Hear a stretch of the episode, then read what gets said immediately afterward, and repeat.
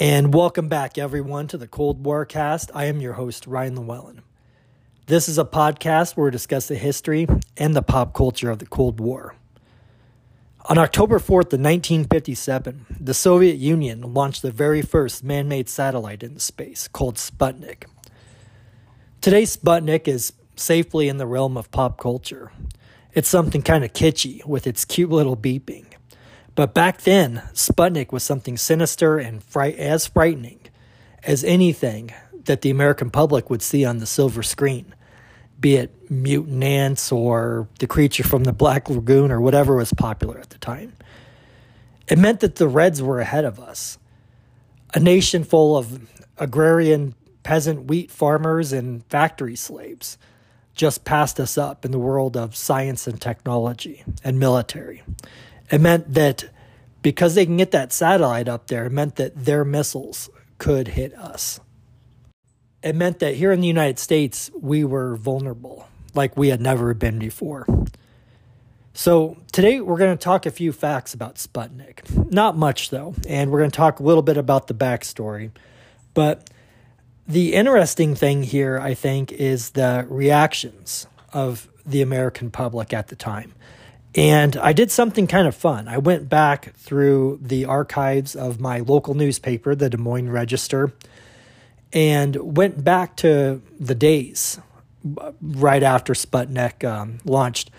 It took me a second to process this, but I, you know, initially wanted to go back to the 4th of October. But, um, you know, kind of forgetting that back then the, there was a little bit of delay in the news. So I went back to the 5th of October and the 6th and 7th to gather the news articles and the reactions from people on the time. And that was really kind of a, a, a fun um, activity. I think that losing newspaper, or I mean, you know, we haven't completely lost them, but um, you know what I mean. No one really gets them anymore besides, you know, my dad and some other people his age. But th- there was something kind of lost there. You know, sure, we've gained a lot by the way we get news now, but um, I, I, don't know. I had a little bit of nostalgia, I think, flipping through a little bit, you know, growing up reading the Des Moines Register uh, pretty much every day, and that being the main source of how I learned about the world at the time. Now, I think looking at the Des Moines Register in particular was a good one because if you've ever heard the phrase, how does this play in Peoria?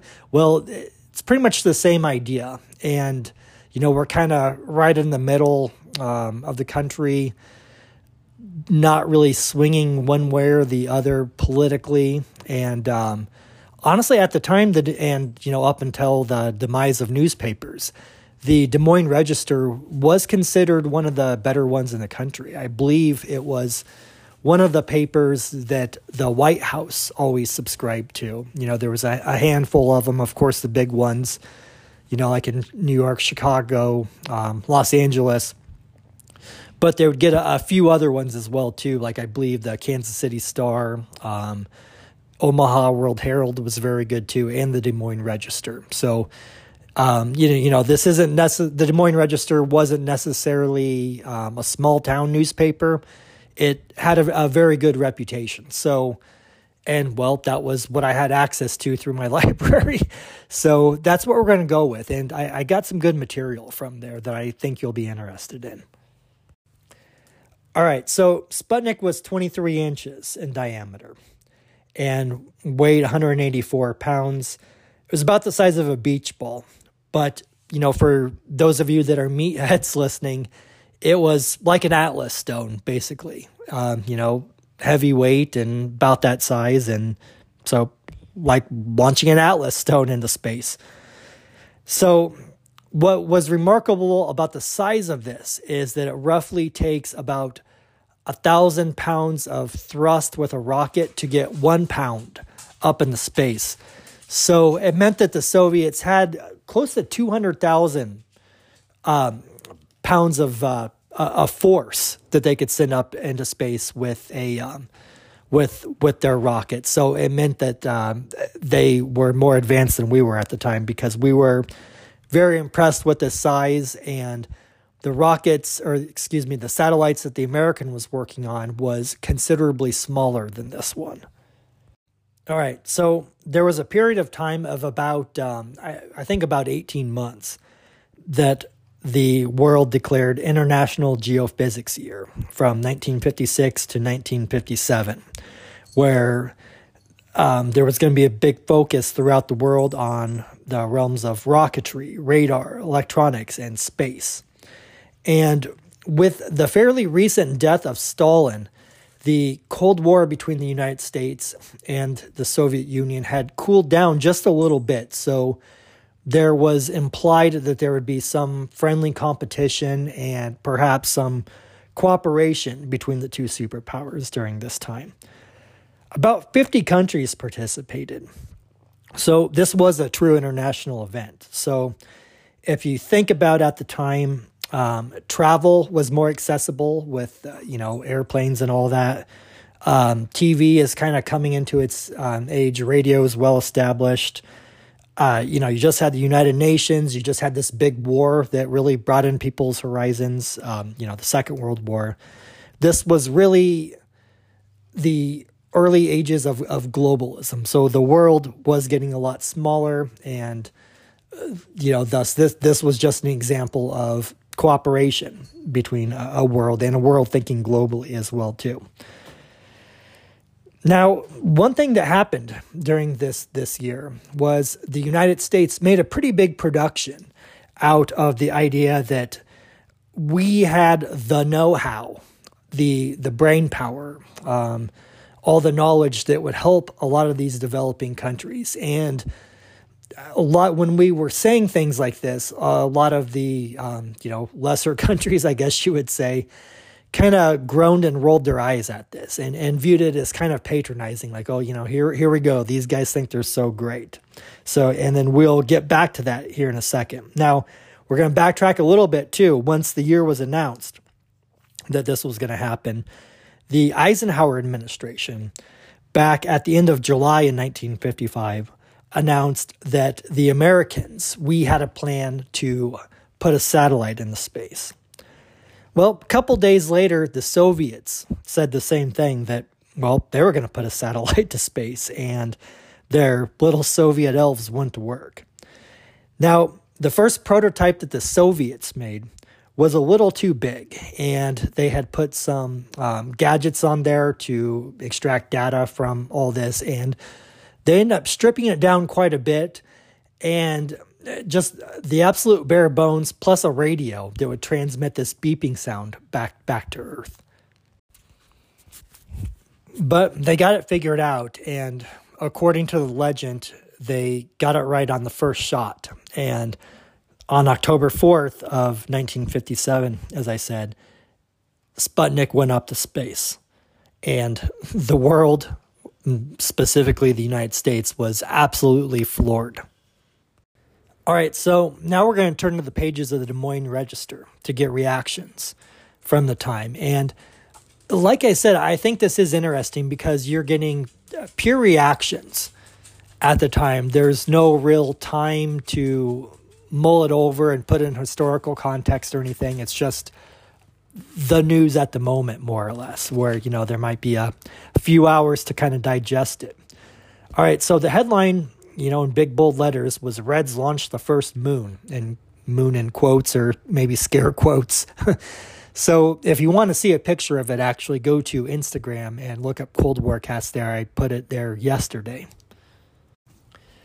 There's some raw data about Sputnik just to give the public an understanding. And I think it is cool how clearly written it is, just so the, the reader can really understand what the satellite is. It talks about the way it orbits, its size, um, you know, gives a comparison, I guess, to its diameter, and points out the fact that it's nine times as heavy as the one that we were, the United States was currently working on. And it also talked about how you could see Sputnik potentially. And at this stage in the game, at the time of publication, no one had seen it yet. So there was some buzz with the local astronomy clubs. They were supposed to go out um, at 4:30 that morning to potentially see it and I guess they had reported that they went out the previous morning and, and couldn't see it for whatever reason. So there was a little bit of a scrambling and confusion at this point. But as the days rolled on, they did figure out when they could see Sputnik. And um, in fact, local uh, ham radio clubs were, were tracking it because they could pick up the beeps as well too.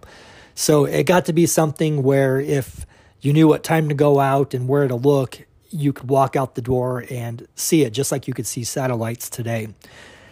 In fact, I remember my grandma telling me about um, Sputnik and you know the idea of a satellite being something new and novel to them that they went outside and waved at the satellite you know thinking that sputnik was going to wave back at him. So I, I, don't know. Maybe not everybody was afraid of it.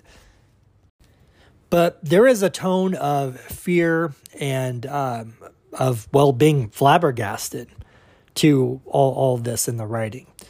Now, in the front page, they put a quote from uh, Radio Moscow, and um, I'm going to read it here. That was kind of the Soviet Union's real uh, official announcement at the time. You know, keep in mind that shortwave radio broadcasts like this, that was the um, uh, kind of like the official platform for the government's propaganda.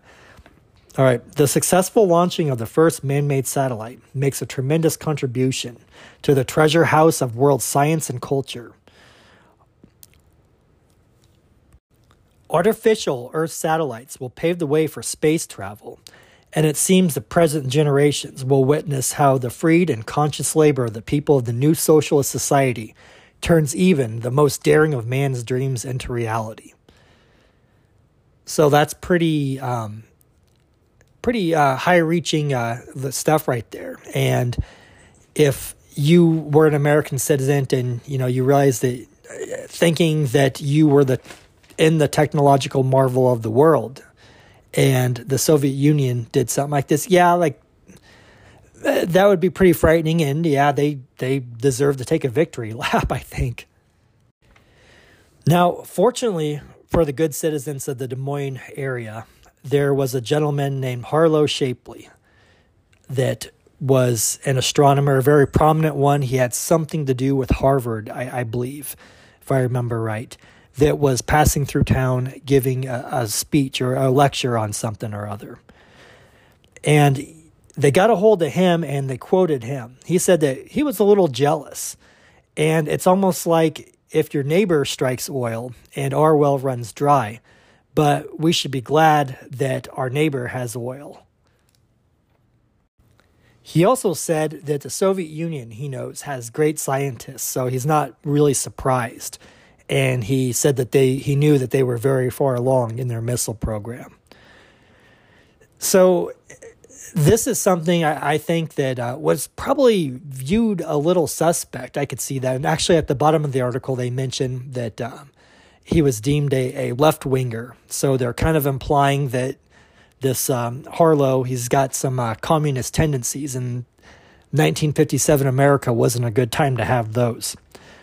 Now, Harlow Shapley, he also says that now that the Soviet Union has done this, he assumes that we will cooperate with them on, uh, you know, satellite technology.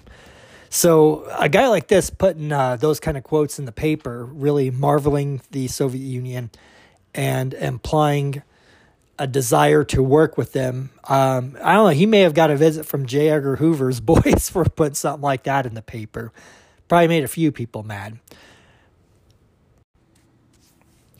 Also in the paper, we talked about the beeping noise that came from Sputnik, uh, broadcast back to the Earth and they described the sound as like a cricket with a sore throat, which I, th- I thought was kind of funny. And then the next day, on October 6th, the main headline for the paper was it was secret data from the moon question mark implying that that radio noise that the soviet union had just to transmit back to the earth was sending secret data back to the, the earth and um, so if if you look at that, that kind of shows just the aura of paranoia surrounding all of this. What kind of data was this satellite actually sending back? Um, it had no other instruments besides the radio. Um, what could they possibly be doing? But we don't know. Is the satellite? We know the satellite was flying over us. Was it sending some sort of imagery back? Uh, you know, they that would be pretty advanced, but at the time they had no idea.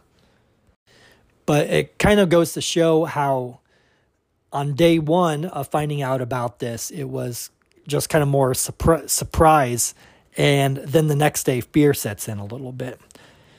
I also thought it was interesting that there's an art. There was a little article that um, Igor Gouzenko, he is the guy from the um, what was a film we talked about actually, and from 1948 called The Iron Curtain about uh, you know, and it's a true story of a Soviet diplomat that exposed a um, a spy ring within Canada to get nuclear secrets back to the Soviet Union. Very interesting Cold War story, but it is interesting that they dug him up to get a quote.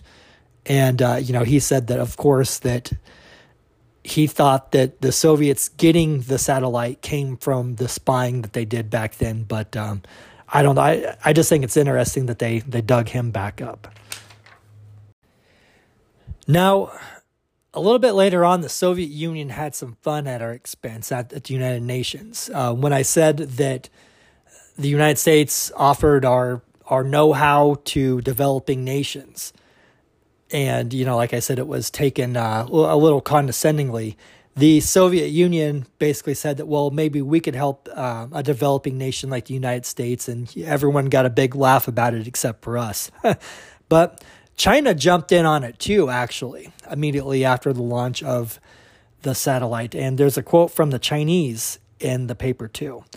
So here it goes. The US has hitherto bragged that it was the most powerful on earth, but now it is lagging behind the Soviet Union to a growing extent. It can no longer throw its weight and any, around anywhere it wants in the world. So uh, East Germany got in on too as well that the technological lead of the Soviet Union can no longer be overtaken. This proves the superiority of the socialistic society and production over that of the capitalist world. So these were the uh, official statements from the two other premier communist governments in the world at the time. So that probably stings a little bit too. Here's a quote from a gentleman named Harry Stein that was, well, just an employee for a rocket company. We have known in the rocket business for a long time the Russians were pretty sharp. We lost five years between 1945 and 1950 because no one would listen to the rocket man. We have got to catch up those five years fast, or we are dead men. I suppose I should backtrack a little bit and say that according to the paper, this guy was a former employee of a rocket company. So, you know, you maybe just can't say part of the military industrial complex at the. Well, who knows who he's working for currently or at the time. But that is interesting that it he's talking about how this is, is really going to be an issue of life or death for the United States. That if they have these rockets, they can hit us and we're lagging behind. That changes the balance of power in the world. And, and this is something very urgent. So here's an editorial, uh, just, just a little snippet from an editorial that I believe was on the 8th of October. So there's been a couple of days to digest everything in the Des Moines Register. And like I said, the um, the editorial page of the Register was something they put a lot of consideration into at the time. From now on, safe, and safe is in quotes, America is perforce living dangerously. That is no reason to spare. Much of the world has lived dangerously since the present era of world wars and revolutions began in 1914 through 1917. American involvement in Armada for a generation has become continuous in recent years. Now Americans must share the dangers as well as the power and responsibility. I thought that was kind of an interesting and poignant take that the idea that we have been safe from the rest of the world and you know watched it all from from a safe distance in recent times. And now we are kind of one with the world and that we are not safe here as well too in this new rocket age. Ushered in by that little 185 pound soviet satellite in the sky sputnik all right, so those were a few responses that I got from, well, a good record of the time. And I, I, thought that was kind of fun to do that. So, like I said, I think for maybe some of these other topics, that it would be interesting to see how people react. I might do this again. It probably won't work out for everything, but um, here we are. Now, those were the responses we got from people right away, but more tangible responses from the United States of America came out of the launch of Sputnik. Now, we made a big deal out of the fact that the Soviet Union was turning out scientists, two of for every one that we were, and this is how they rapidly passed us up. So, changed the way that we thought about education and so forth too. Now, our response came on December 7th of 1957, and this was the Vanguard series of rockets. And well, famously, the rocket flopped, and they called it Kaputnik, and that really put a dower on America that the Soviets, like I said, the peasant wheat farmers and factory slave laborers over there, that, um, you know, during World War II, there was kind of a production made out of the fact that they said the average Soviet soldier had never flipped on a light switch before before the war. And um, well here they are sending stuff up into space. And then well our rocket flops and it's not looking good for us. There was a little bit of sour grapes actually. Um, you know some people scientists were saying like yeah this is a great advancement for mankind blah blah blah but they would always throw in a caveat too that well this this is the power of a command economy where and you know there probably is some truth to that too where the Soviet Union they were able to kind of hammer a project like this out of their people. Whereas in the United States you've got pressures of the free market sending some of the best scientific minds other places. But as I was saying, some of the reactions from the government, as far as the tangible ones, kind of mitigated that a little bit. So, for one, out of this, we got NASA. And, you know, of course, this is our space agency to really direct our efforts because, um, well, we had plans and we needed a big umbrella agency to put all this together. It also started the DARPA, the Defense Advanced Research Projects Agency, which is still around, where it's basically a, I guess you would say, a, a, a scientific wing of the military, maybe, where they work on these kind of projects and they have some of the uh, the best minds there.